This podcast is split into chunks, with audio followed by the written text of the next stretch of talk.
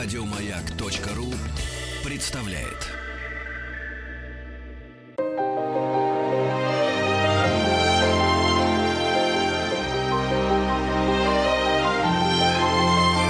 Маргарита Митрофанова и ее собрание слов.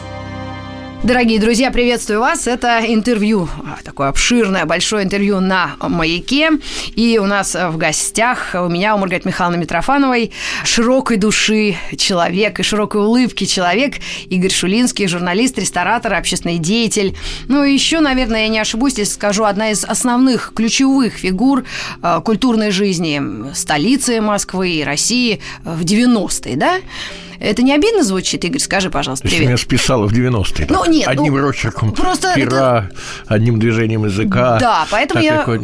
Ну, ты знаешь, извиняюсь. просто я не знаю, существуют ли теперь персонажи, потому что если мы говорим о 90-х, то Да. это была живая жизнь, и действительно было много людей, определяющих это время. Конечно, много, не я один, уж не дай И Господь. причем были официальные А вот какие-то знаю, герои. кто- и Потом были, нулевые, да, и тогда была эпоха такого блеска, шика, там и была Ксения Собчак, и там, и все наблюдали, и много других каких-то людей. А вот просто то, что сейчас, я не знаю, есть ли вообще люди, определяющие время в столице. Мне кажется, таки- я не знаю, вот вспомню, мне не Ну, приходит никто в голову. Давай подумаем, у нас целый час. Ну, э, давай тогда вспомним тех э, людей очень ярких, потому что сейчас люди очень много ностальгируют. Просто молодежь 90-х стала взрослой, и мы вспоминаем, как нам было, да, тогда.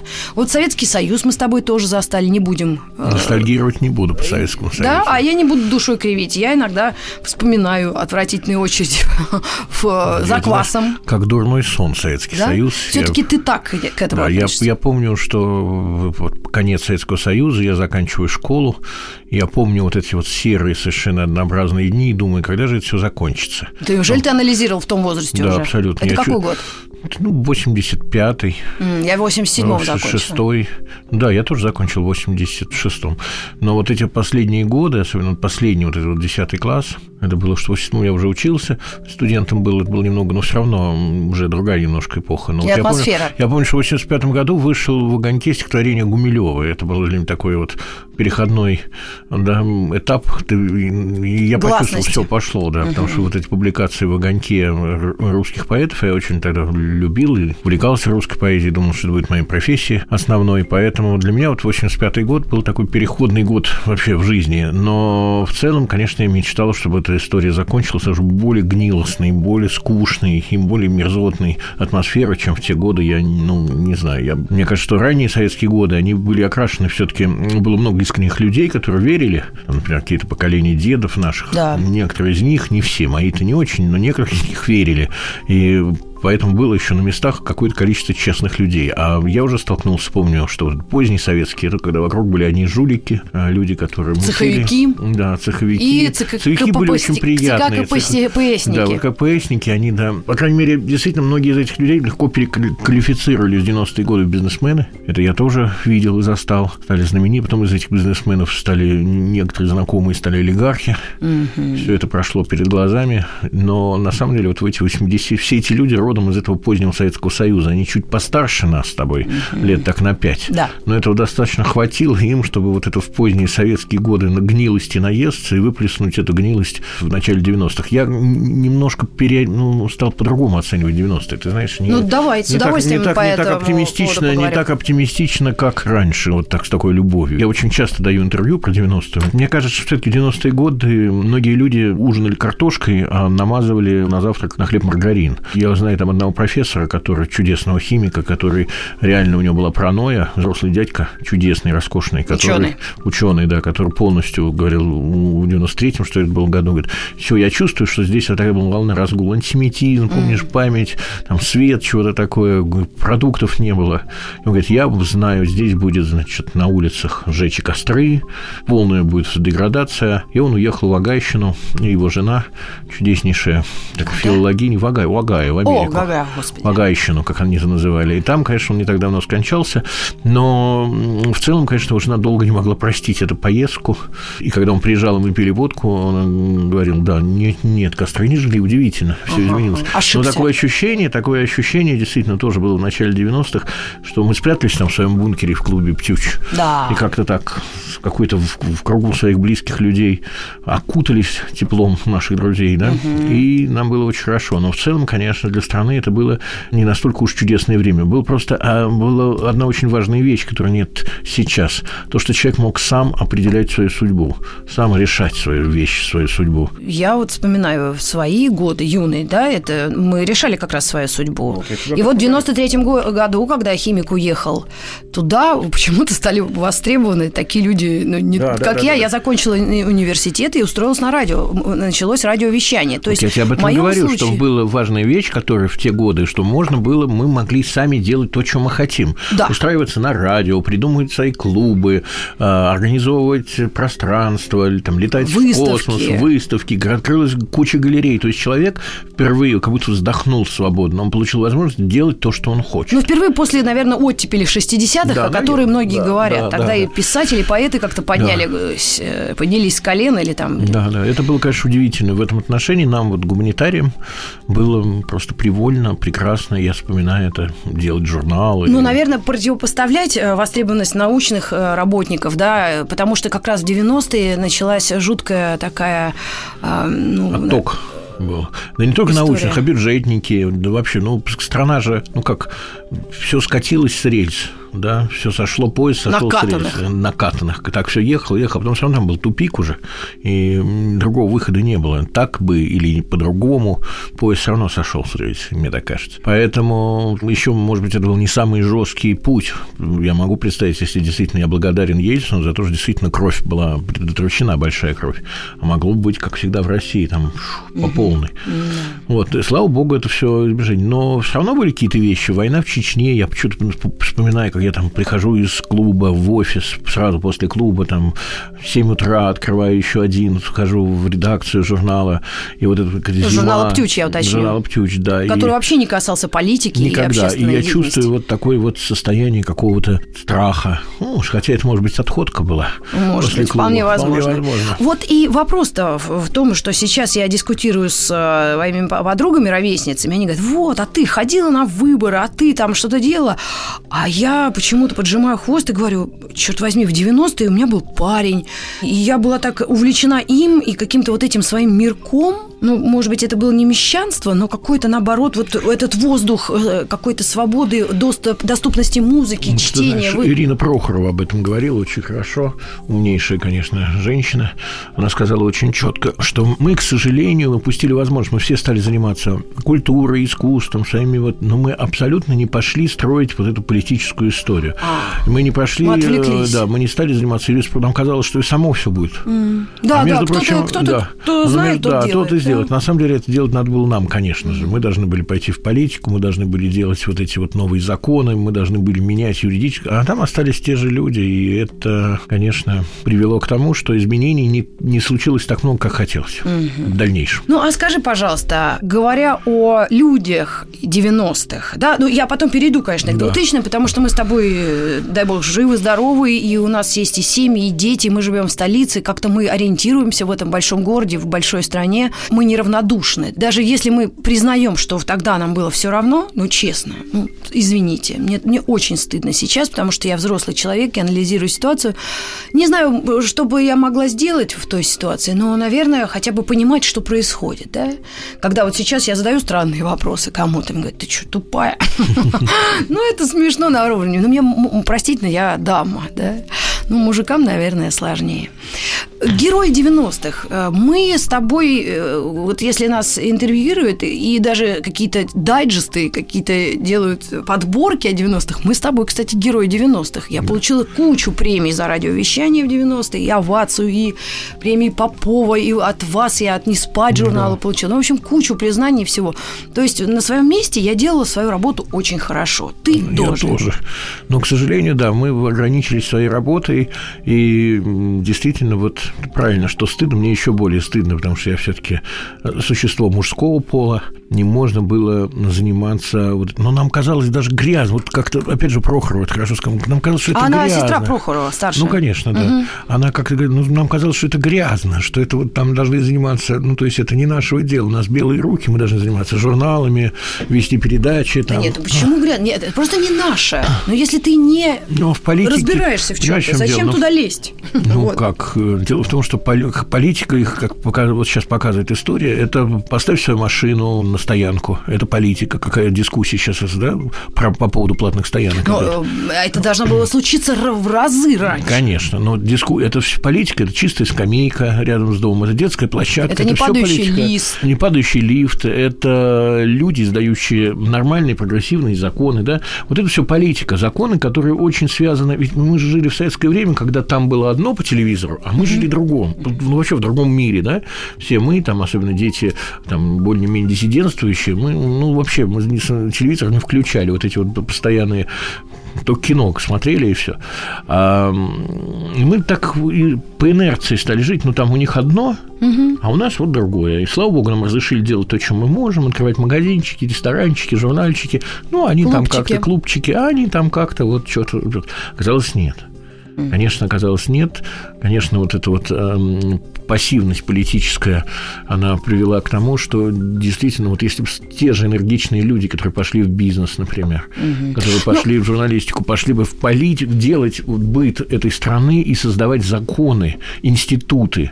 Потому что самое главное, чему мы... Вот сейчас какой у нас итог, Тут ну, можно по-разному говорить. Там э, кто-то что-то любит, кто-то что-то не признает, да, люди очень расслоились сейчас. Угу. Но самый большой, наверное, итог то, что у нас не отстроены институты.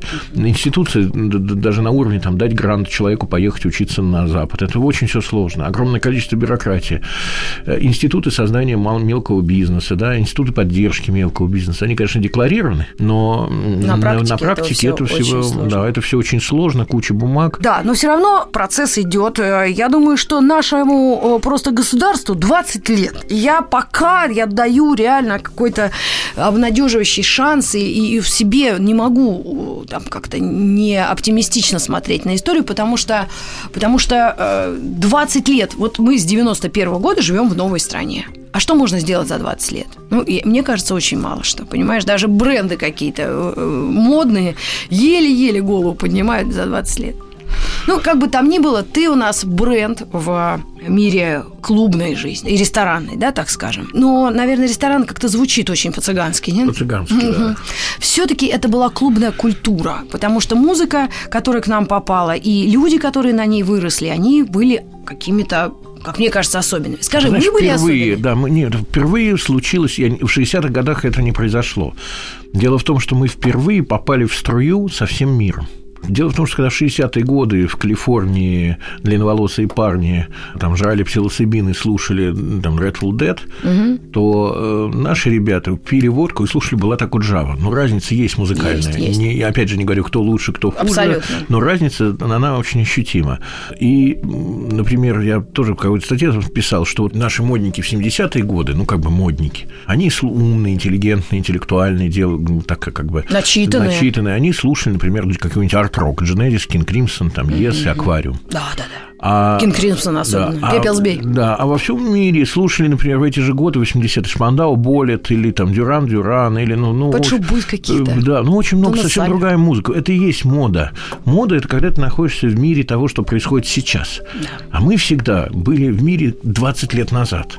То есть весь мир слушал это, а у нас слушали все, там, я не знаю, ну, конечно, попадала поп-история какой-нибудь, вот самый там сливки, Уэм, там, Джордж uh-huh. Майкл, да? Uh-huh. Ну, и мы вроде как бы там доставали диск но в целом мы, конечно, были очень далеки от моды. И вдруг 90-е годы... И вдруг 90-е годы мы сделаем небольшую паузу. У нас э, небольшая пауза рекламная или да, новостная. Мы сделаем остановку и вернемся через пару мгновений вновь в студию «Маяка». Оставайтесь с нами, у нас в гостях Игорь Шулинский. Собрание слов с Маргаритой Митрофановой. Друзья, у нас в гостях журналист Игорь Шулинский, Игорь Веленович. Да, Владимир Ильич Ленин? Хорошее у тебя отчество, распрекрасное. И мы обсуждаем а, времена, в которых мы живем, а мы родились в 70-е и как раз застали очень много видов нашего государства. И мы остановились в прошлой части на том, что впервые в 90-е, можешь повторить да, чуть-чуть, чтобы Впервые в 90-е мы попали со всем миром вот в одну струю. То есть мы как-то неожиданно стали... Еще не было интернета, хочу заметить, еще не было никаких сетей, люди получали информацию из модных журналов. Это был самый главный глянцевый журнал, там в Лондоне Face, там в Америке Project X, разные журналы, в которых это было самое главное. И главное, что неожиданно мы все стали слушать одну и ту же музыку, mm-hmm. читать одни и те же книги. Притом книги были разные. С одной стороны, была, как мне кажется, такая абсолютная кастанедовская чушь, но ей очень увлекались. А с другой стороны, были достаточно серьезные писатели, такие как Уильям Гибсон и так далее. Ну, все это вошло. Многие действительно думали, списывали своими товарищами из зарубежья, можно ли вливать химическую кровь в себе вены, можно ли становиться... Это все обсуждалось на полном, то есть это такая химическая история возникла в мире. Поехали мозги. Многие тут же в Америке, в Калифорнии стали где-то быстро миллионерами. Настолько быстро завертелось время. Ну и в России тоже в эти годы тоже неожиданно появились тоже, может быть, на другом миллионе. Но миллион... вот это вот какой-то дикий подъем, огромное количество вот информации. с 93 -го года. Да, огромное, 93-го, 94-го открылся клуб «Птющ», я так помню. Угу. Это культовый да. клуб музыкальный, да. по интересам, там у вас особая была музыкальная. Особая музыкальная политика, даже в мире электроники. Электронщики называли таких горобин, назывались у нас личинками. Были рейверы в красных шапках, которые да. ходили, а мы были личинками. То есть это была сложная музыка, немножко для понимания, немножко такая вот. Не просто блёром, не просто унс, а много там было еще, как сказал бы Ваня Салмак, и ку-ку-ку, и всяких таких движений. То есть и приезжали каждую неделю, практически приезжали звезды. Из-за были, границы? Конечно. И... Джо, это были такие люди, как Джимми Теннер, который впоследствии стал суперзвездой. Это была звезда прошлого, там, Холджер Цукай, это был Дэвид Бирн. Ну, то есть Ох. это были очень разные истории, но они приезжали своими проектами не просто сыграть, а Дэвид Бирн приезжал своим фотографическим проектом. То есть клуб, он становился, в отличие от дискотеки, это очень важно, угу. открылся клуб, там собирались люди, которым было приятно друг друга видеть. Угу. Они как, Но это как, э, как наши родители... А, английского клуба. Английского клуба, бесспорно. Ну почему? Я бы назвал бы и нью-йоркского клуба. Нью-йоркского клуба... Нет, классический английский, да. когда есть некое а, да, сообщество. Да, да, да. да, да. В этом отношении, ну, таких клубов, такой английский клуб стал открываться во всем мире. Там в Нью-Йорке открылся I Love Robots и так далее. Много разных таких странных мест, где стали собираться люди по интересам. И они так же, как наши родители, которые шли на, э, к своим сослуживцам поесть салата оливье, надевали свои платья, пиджаки, также люди на каждую вечеринку наряжались, чтобы быть красивыми, чтобы быть интересными друг другу. Ну, то есть все. Это было действительно, ты смотрел на этот клуб. Тогда же еще приехало очень много экспатов.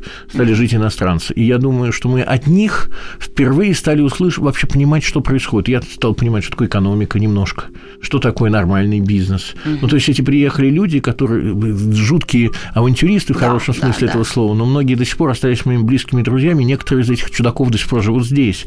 И они, конечно, очень изменили культуру нашего города и внесли в ней вот, конечно, какое-то вот такое знание, оккультуривание, и это было очень, конечно, приятно. И вот все, вся вот эта вот московская тусовка, состоящая из радиоведущих, из музыкантов, в том числе. Журналистов, рок, которые издавали «Птюч» и «Ом», да, и да, другие. дизайнеров, ну, э, модельеров, например, каждую пятницу... Художников. Худо, художники вообще были. Все обложки «Птюча» первые, мне как раз недавно сейчас напомнили, что все первые там четыре обложки «Птюча» это были художники. Художники стали модными. Угу. Фэнсо. Появилась новая профессия да. диджей. Диджей, да. Вот да. это удивительно. Диджеи были на обложках. То есть и вся эта публика такая как бы модная. То есть мы впервые... А такое было всегда. Да, всегда во да. всем мире менялась мода, менялась музыка. Но всегда были художники, модели, диджеи. Только раньше были, может быть, рок-музыканты, но неважно. Там джазовые музыканты, если еще копнуть. Глянцевая Например, пресса. совершенно баронесса Ротшильд прочел. Ну, одна из Ротшильдов написала книжку про свою знаменитую тетю, которая э, там встречалась и с Чарли Паркером, и с другими джазовыми музыкантами. Ушла из семьи, посвятив себя джазу в Америке. Ну, вот ты когда читаешь про эти тусовки, понимаешь, что все одно и то же. А еще я очень увлекаюсь, например, тусовками, которые были в Берлине в 20-30-е годы, когда играл такой легкий свинг, было куча оркестров, оркестров американских, они приезжали, все ездили на дискотеку. Ну, вспомните «Три товарища Ремарка», да, да, да. дэнсинги и так далее. То есть клуб... Да или даже Хемингуэй, это ну, Хемингуэй тоже, да, с веселыми. То есть это было всегда, мода менялась, но всегда оставалось какое-то вот это скопление модных людей. Сейчас, к слову, мода немножко негативное отношение, потому что, ну, модник, бездельники. бездельники. Тяжелее айфона да. не держали ничего да, в руках. Да, модники. На самом деле, модник – это профессия. Быть модником – это очень ответственно. Это сложная Но все равно ирония чувствуется в твоем голосе. Ну, я, не, я никогда не был модником в том смысле, но мне не хватало силы. Потому что я знаю, у нас даже до сих пор есть такие люди, которые называют, есть, например, такой диджей, и его зовут Стас Модник. Боже. Ты же не знаешь? Нет, я же старый, я вообще олдскульный. Он старше нас. Стас Модник, он появился тоже в те годы. Он всегда ходил, ездил на Ягуаре, ходил в очень хорошие одежды. Он э, увлекался и рассказывал, игра, до сих пор играет пластинки там э, различных шести, людей из 60-е годы, рассказывает про картины Энди Ворхол и так далее. Он всегда был, вот тогда он был вот как бы в эпохе мод. Вот такие люди, на самом деле, красивые, они делают стиль. И в любой стране, в любом городе стиль определяет общество. Да, я абсолютно с тобой согласна, но э, тут еще роль важна города, потому что это столица. Э, волю судеб я нечаянно, совершенно неожиданно по, по разным поводам побывала вот Лондон, э, Нью-Йорк, Москва. В принципе, сейчас это почти одно и то же. Вот именно потому, что города предлагают для своих гостей, туристов и все такое, да?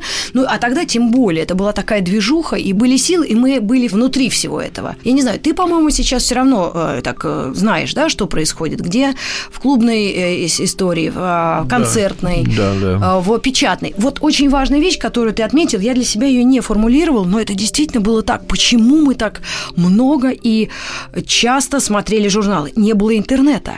И мы черпали знания как раз, ну, какие-то такие для нас иногда важные, да, из разных источников. Знаешь, журналов. Я, например, ездил в Берлин, в студию «Трезор», ходил к людям, которые открывали первые рейв-клуб, где писал Джефф Милс, там все, вся эта ребятня. И выезжал они, как техномессианство они себя называли, с двумя сумками пластинок для диджеев, угу. куча информации, журналов на немецком, на английском, на французском. И все это просто жадно использовалось, из всего этого делался потом журнал. Да? В каждой стране у нас был какой-то парень, англичанин, француз. Мы звонили по телефону, говорили, там, эй, что, я сегодня был на выставке и так далее. Или приезжали какие-то люди, например, там Леша Агеев, угу. и говорил, я 18-летний, я еду на какой-то там рейв. И говорю, напиши репортаж, срочно поснимай. Или там Карина Григорян там ездила, которая... Сейчас все люди очень успешные, удачные. Взрослые. Взрослые ездила. Женатые, там, замужние. Да, мужние и мамы, и папы, да. Да, да, да. Вот. Но вот такая вот история, что мы собирали по крупицам информацию, она была разлита, и она просто искрилась, и надо было ее просто собрать и обработать. Мы сделаем еще одну паузу. У нас в гостях журналист, э, продюсер, преподаватель, арт-дилер, путешественник и ресторатор Игорь Шулинский. Мы вспоминаем разные времена жизни и нашей с ним, и нашей вообще, как страны. К вам вернемся совсем скоро. Не уходите, это «Маяк» и Митрофанова.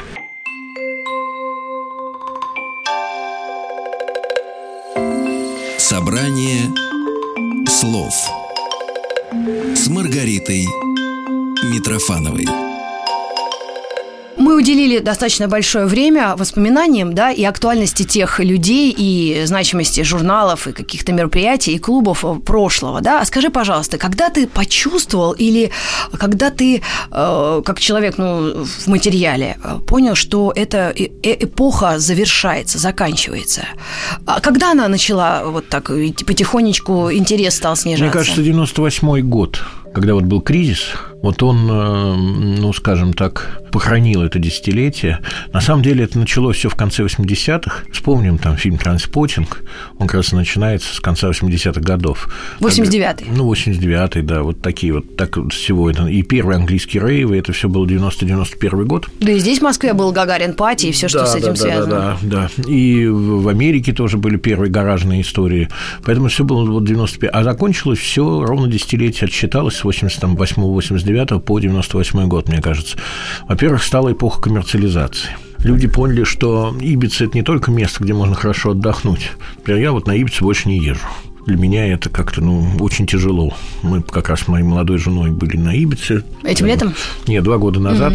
Mm-hmm. Я думал, что показать ей. Мы проехались по местам там былой славы. И, конечно, ну, ей было очень интересно. И эти вечеринки на крышах, и эти огромные прям на пляже, это скопление людей, это музыка в очень качественном звуке, хорошая музыка, очень хорошие очень артисты. Очень вкусная еда, если кому-то хочется еда, есть. все, все, ну, вот мне... Ушло что-то атмосфера? Ну, это стало такое коммерциализированное предприятие, и, конечно, оно интересно представляет интерес, кроме обычных лохов угу. и туристов, только профессионалам бизнеса, да, вот, то есть те люди, которые продолжают вариться в бизнесе, вечеринках, да, в том числе и многие наши люди, например, такие как Никита Маршунов, который делал Казантип, или там тот же покойный Алексей Горобий, для угу. них это было важно, потому что они здесь Такие понимали конъюнктуру, да, конъюнктуру Мет... рынка и понимали, что можно было прийти как на э, и подцепить того или иного музыканта, увезти его к себе, ну, то есть вот как бы вот Ну да, да, все равно есть некий 10, 10 список да. диджеев, которые да, по всему миру котируются и да, номер да. один. И люди, несмотря на то, что мы стали старые и даже не ходим никуда, э, э, есть молодежь, другое поколение, которое знает, интересуется конечно, и ходит. Конечно, конечно и кто-то должен работать с этой темой, безусловно. Другое дело, что, смотри, все равно вот эпохи музыкальные, они применяют друг друга и кончаются. Ведь да. что-то есть очень важное, да, правильное. Ну, например, все понятно, что в 80-е, там, 60-е годы все слушали рок, там, определенного вид рока. Да. да? Ну, Битлз, Led Zeppelin, Rolling Stones, это Pink самое Floyd, начало. Да, Pink потом Floyd, началось, абсолютно. рок начал сходить с ума, мутировать, стал появляться... Ози Осборн и же с ними. Да, ну, я бы даже сказал, такие группы, как Pink Floyd, как King Crimson, появилась такая ну, с немножко Джет Ротел, немножко люди хотели поинтеллектуальничать, да, немножко да, все да, это, отойти немножко отойти, да, да, да, было такое. Потом появилась там, да, новая волна, все сделали другие стрижки, появилась в Москве группа кино, да, копирующая стиль группы Q, да, появилась вся вот эта вот история, все стали такими модниками, красавцами. Это было, а потом появилась вот как бы был какой-то промежуток, он тоже опять начал увлекаться Хаотичный. люди, хаотичным авангардом, различные музыканты. Панки. Потом это все вылилось в электронную музыку, но которая сделала так такую историю. Во-первых, возник компьютер, да, как нас учила история, стало перераспределение средств производства. Появилось новое оружие, угу. люди стали играть на нем, но дальше-то что?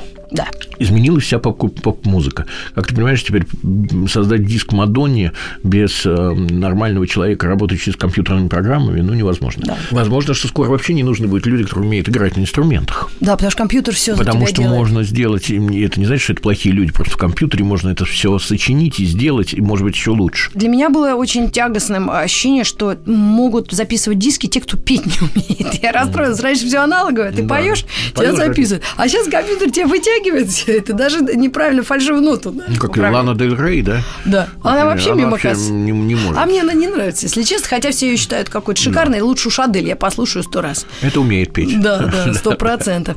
И вот, а, так интересно, расскажи. Ну и вот, и в результате мы сейчас где-то к 98 году пришли вот к этому тупику музыкальному, да, то есть музыка превратилась в, вот в производство только. Треки стали очень просто делать. Поп Один скутер чего стоит? Да, да, любую музыку. А с другой стороны, случилась еще такая история, что дистрибуция музыки тоже изменилась. Человеку не нужно больше было оформлять, как раньше, диск, концерт, там, я не знаю, CD. Все поняли, ну, как бы изменилось, теперь Все вывалилось интернет, в интернет. Интернет. И люди не совсем поняли, а как это монетизировать? Mm. Продавать это по треку, по песне, делать. Начался вот такой вот бардак, и в этом мы сейчас находимся в эпохе такого безвремени. Непонятно, кто актуален. Всегда есть звезды, безусловно, но вот мы не можем, ты же не можешь, человек, который хорошо знает музыку, ведет музыкальную передачу, ты же не можешь сказать, вот сейчас такая-то тенденция, вот самое модное вот это. Ты можешь сказать, модный, ну, вот этот артист, и вот этот, который играет совсем другую музыку, и вот этот тоже в хитах. Да, а в целом... Ну, тенденции все равно понятны. Ну, какая? Понятно, но то, что... Музыкальная тенденция какая? Очень разные артисты, совершенно разнообразные, даже Адель, например. А, в этом да, смысле? В этом Нет, смысле, но, есть... кроме Джастина Бибера, я вообще и людей, которые играют примерно в таком же очень много. Я просто слушаю иногда хит-парад Соединенного Королевства, и я понимаю, что в топах, и это ужасно. Мне не нравится ничего. Ничего. Я думаю, я старая карга. Дело не в том, что нравится, не нравится. Дело в том, что это очень разнообразно. Потому что там стили всякие, там, ну, я не знаю, пост-хип-хоповые, вот эта эпоха, она очень разнообразна. Там есть совершенно разные, даже люди, которые, типа вот эту молодежную музыку на сегодняшний день играют, там есть их очень сильные артисты, на мой взгляд, которые там э, делают делают музыку Принца, делают то, что Принц придумал, все это усовершенствует и так далее. Бейонсе и так далее. Но, Ряхно. Да, да. Но при этом есть совершенно другие артисты, все они модные. Да, да. Поэтому я не могу сказать, какая тенденция модная. Вот в чем? Вот раньше было, можно сказать, а, ты лох, ты рок-н-ролл слушаешь? Да. А все слушают хаос-музыку, модные ребята. Угу. Иди-ка ты к Рите Митрофановой, слушай на радио Максимум, слушай рок-н-ролл, там вот такие, как ты. А модники все должны хаос. Ну, это было... Ну, Нирвана была года четыре модно так, что да. даже рейверы с ума сходили. Это была конкуренция просто. Ну, там по-другому, по другим вопросам, да. Да. Ну, понятно. А Скажи, пожалуйста, тогда несколько слов об отечественной сцене. Что ты, как ее а, мог характеризовать тогда, при том, что ты был одним из э, организаторов мега-концерта, где Земфира выступала тоже в свое время. Угу. Это был фестиваль «Субтропик». Ты не один фестиваль, кстати, организовала, да, да. несколько. Но вот это воспоминание было таким ярким аккордом, да, вот этому да, огненному Я неожиданно стал ведущим, периоду. я помню, потому что Зудин... С пакетом каким-то из группы. Из группы э, «Динамит», у него что-то было с голосом, нужен а. был ведущий. А так как я единственный, кто знал вот составление программы, мне пришлось, и когда я вышла, там вот помнишь, сколько, 30-50 тысяч человек, что-то такое, огромный Очень стадион. Отжария. Отжария, тепло. Одни мужики причем. Мужики в белых рубашках, я почувствовал, опа, ну да, это было, было, забавно. было забавно. Просто ты знаешь, вот, наверное, в моей жизни это был такой финальный, красивейший, ярчайший аккорд вот этого, это мир, миру и времени молодости, тусовок, концертов и вот всего такого, что в молодости ты испытываешь. А потом а, наступили двухтысячные, осознание 30-летия. А это был 2001 год, да, по-моему? Нет, это, по-моему, как раз и был какой 98-й. 99-й, наверное. Да, да. что-то такое. Да. Да, ну видишь. И мы, то ли мы повзрослели за один год, то ли э, все изменилось в стране, как ты говоришь, после Не только в стране, знаешь, даже в мире. Понимаешь, в мире тоже ведь изменилось. Ну, всегда после революции, мы же жили в революции. Ну да. Всегда после революции идет реставрация. Угу. И все попали вот в эпоху возникновения. Опять стало модно ходить в спорт. Я ненавижу спортзалы и йога. Ну, ненавижу, клянусь. Но когда я вижу, как все бывшие, извини меня, тусовщики, не буду называть кто, а, неожиданно занялись йогой и стали ходить в спортзал, а как издевались над эпохой Рейгана, когда Нэнси Рейган и Джейн Фонда вот это Курить бросили. Бросили курить, и всех звали в спортзал, и вот эти вот упражнения Джейн Фонда, это были вот самые жуткие годы реакции. Аэробики. Да, аэробика, фильмы про аэробик вообще, вот это вот все женщины с этими длинными волосами, ну, ужас, ужас. Ну, и кому-то вот, это нравится. Я тоже однажды это была сказала. реставрация после эпохи диска, Я... когда люди, даже был такой фильм «Ночь в буги». Да, да, да. И там был как раз история про диско, про порно-рынок, который и неожиданно все это прикрылось. И вот там вот это очень четко было показано, как это все развивалось, как было весело, а потом перестало быть весело. Слушай, ну давай спишем это все на то, что мы очень многие, молодежь 90-х, повзрослела. Мы обзавелись семьями, Окей. работой, Окей, тогда... и двухтысячные были очень и очень такими благодатными по, по деньгам. Да. Да, и по ощущению, по жизни. Поэтому, наверное, жаловаться нет смысла, раз у нас так интересно жить, и все так меняется, все завершается. Наверное, везде так. Вот я просто Конечно, сравниваю. конечно, это везде так. Но Может, просто я не совсем, не совсем согласен с тем, что человек э, стареет или меняет свою, там, становится более семейным и становится жить не, вокруг неинтересно. Появляется, как ты правильно говоришь, что-то новое. И модный человек, он в это новое вместе с молодежью обычно и ныряет. Но бывает так, что э, поезд остановился, рельсов больше нет. Mm. Дело в том, что бывают эпохи, а я их называю спящие эпохи эпохи спящие, они не выдвигают героев, они не выдвигают парадигмы веселья. Да, они очень удобны для семейных пар, но заметь, что и молодежь, которая вместо того, чтобы там тусить и прыгать, они тоже, в общем, не особо долго обсуждают, какой автомобиль взять кредит. То есть я ничего не имею против эпохи потребления, но должно быть что-то выработанное и рядом, и более интересное, чем эпоха потребления. А скажи, ты видишь молодежь вокруг себя? Конечно. Ну, конечно. а как ты ее оцениваешь? Бубнишь я... Нет, или, или все-таки с оптимизмом? Моя жена молодежь. Наша разница в 23 года – это достаточно большая разница, поэтому и круг ее друзей, и молодежь. Я чувствую себя абсолютно, я не чувствую свой возраст. Нет, ну а в контексте вообще такого среза и социсследования антропологического, Да. они такие, как мы тогда? Нет, так они, они должны быть другими, они другие, мне очень нравится, какие они другие. Единственное, что я вижу, что вот это не могу найти, вот это вот, ну, как сказать, основное. Я понимаю, что это люди без времени, в этом мне жалко. Потому что ты можешь не принимать то, что делают новые поколения, но ты все равно видишь, можешь сформулировать, как если ты там журналист, там, филолог, критик, ты все равно можешь сформулировать, это то-то, то-то и то-то. Вот здесь я не могу сформулировать. То есть есть отдельные личности, но, опять же, говоря, как я про звезды говорил, да, что нету стиля. Я не вижу общего стиля. Их очень много. Очень много маленьких стилей, подстилей и так далее. Всего очень много, и нет вот какой-то... Я не могу найти... Может быть, я не могу найти, я не могу никакого описания.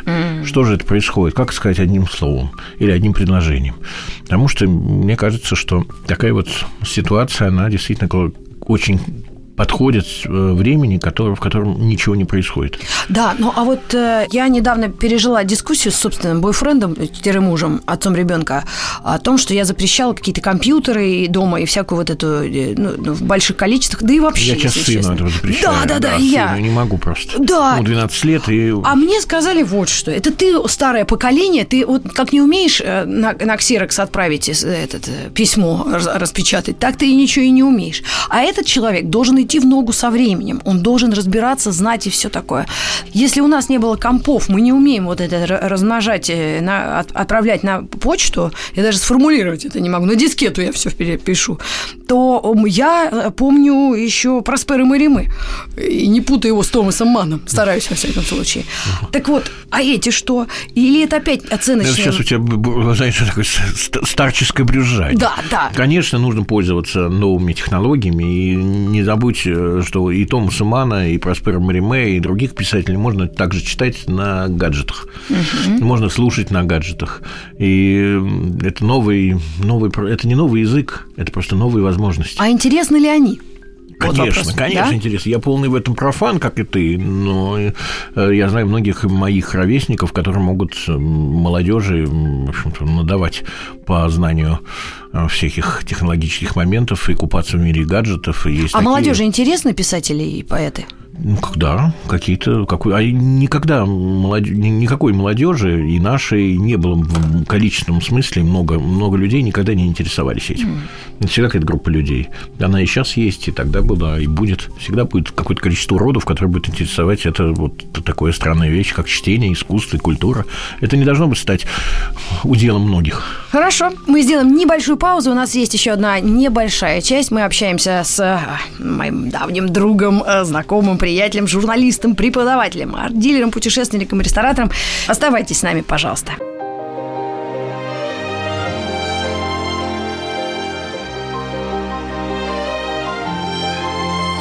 Маргарита Митрофанова и ее «Собрание слов». Игорь Шулинский у нас в гостях. Это большое интервью на «Маяке». Э, Талантливый журналист, общественный деятель, клубный, можно сказать, воротила 90-х.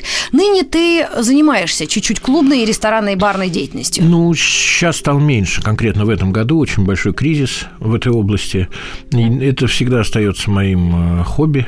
Я очень люблю, но уже больше хобби. На сегодняшний день я не занимаюсь так серьезно барами, как еще несколько лет назад, да, скажем, пять лет назад. Да, но барная или клубная культура все равно в столице осталась. И Конечно. каждое место, каждое заведение обязательно имеет своих э, каких-то завсегдатаев, э, публику.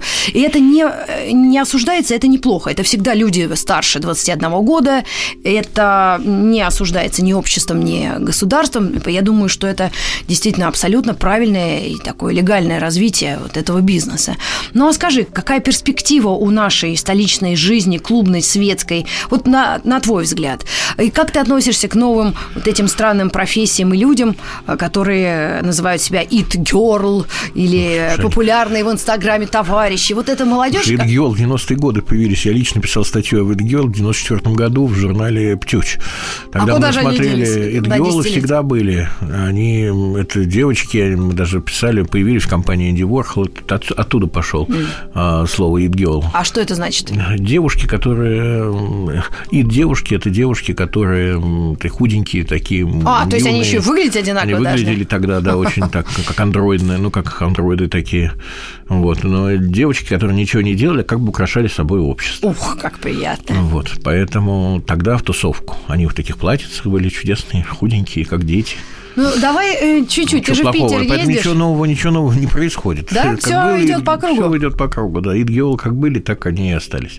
Только немножко потяжелели в фигуре. Ну, а как думаешь, наше общество, московское, питерское, раньше были такие движения, брожения, туда поехал, приехали, это отметил, тут заметил, и вообще все такое. А сейчас как-то, наверное, все все пошло на спад, или это просто экономические всякие Я проблемы? Я думаю, экономические проблемы. Не, не пошло ничего на спад, просто мы находимся сейчас, есть некая такая депрессия у людей, они стали меньше тратить, я уже вот с точки зрения да, ресторатора или бармена, я могу сказать, что там Экономит. не, на, не на 30% упали, а на 70% упали доходы знаю, магазинов и ресторанов. Mm. Люди просто стали очень экономить да. и очень избранно, избранно ходить на заведения. Конечно, есть прослойка людей, которые абсолютно не экономят.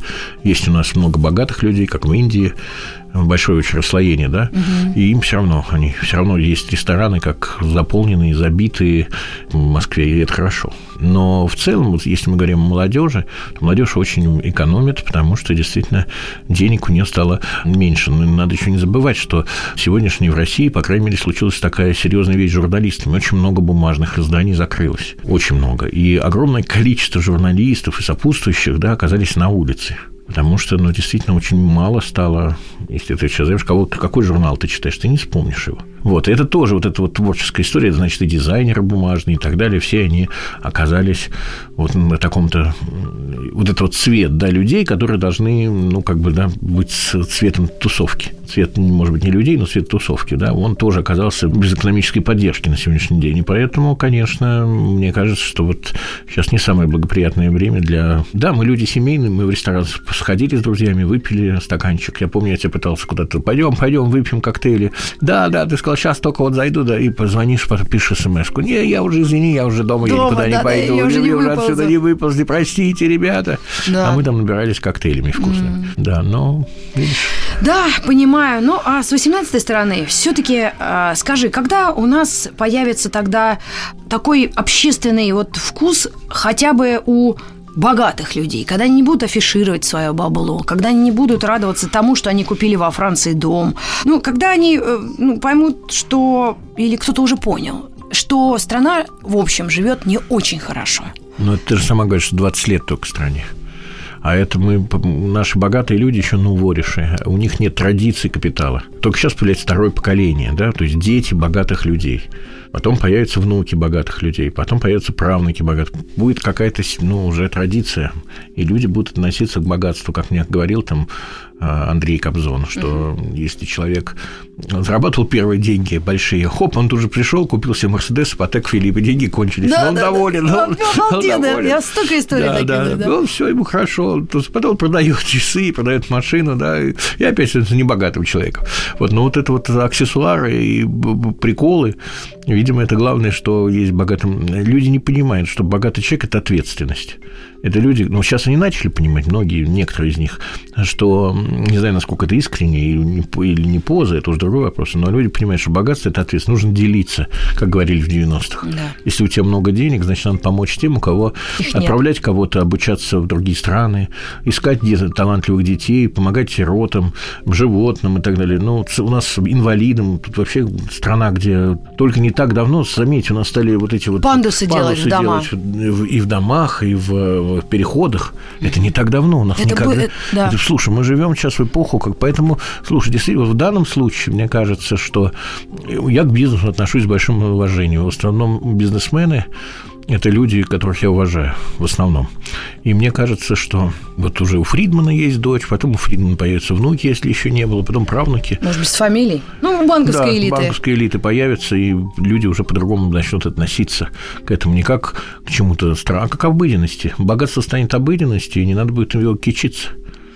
Ну, давай пожелаем нашей стране, нашим людям, нашей молодежи, ну, вот насколько мы это возможно. Э, мы же общаемся с огромным количеством людей. Вот почему я тебя об, о многом спрашивала, и знаю, что ты общаешься с большим количеством людей, и тебя многие знают, что, ну, как-то не хочется унывать.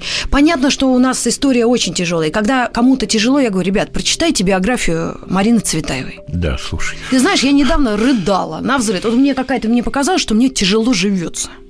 Я прочитала ее об ее жизни, ну, освежила, да, памяти. Потом на Ахматову переключилась.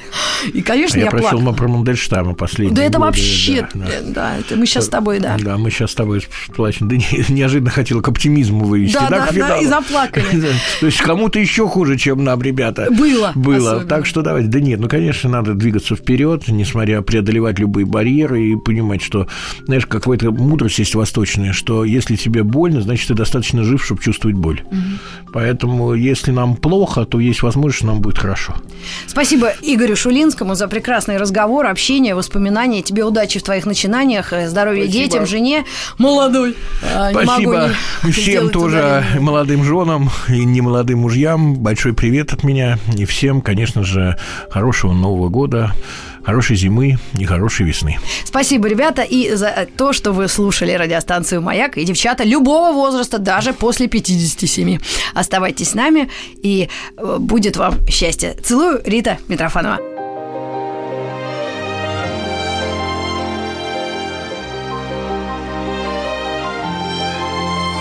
Собрание слов с Маргаритой Митрофановой. Еще больше подкастов на радиомаяк.ру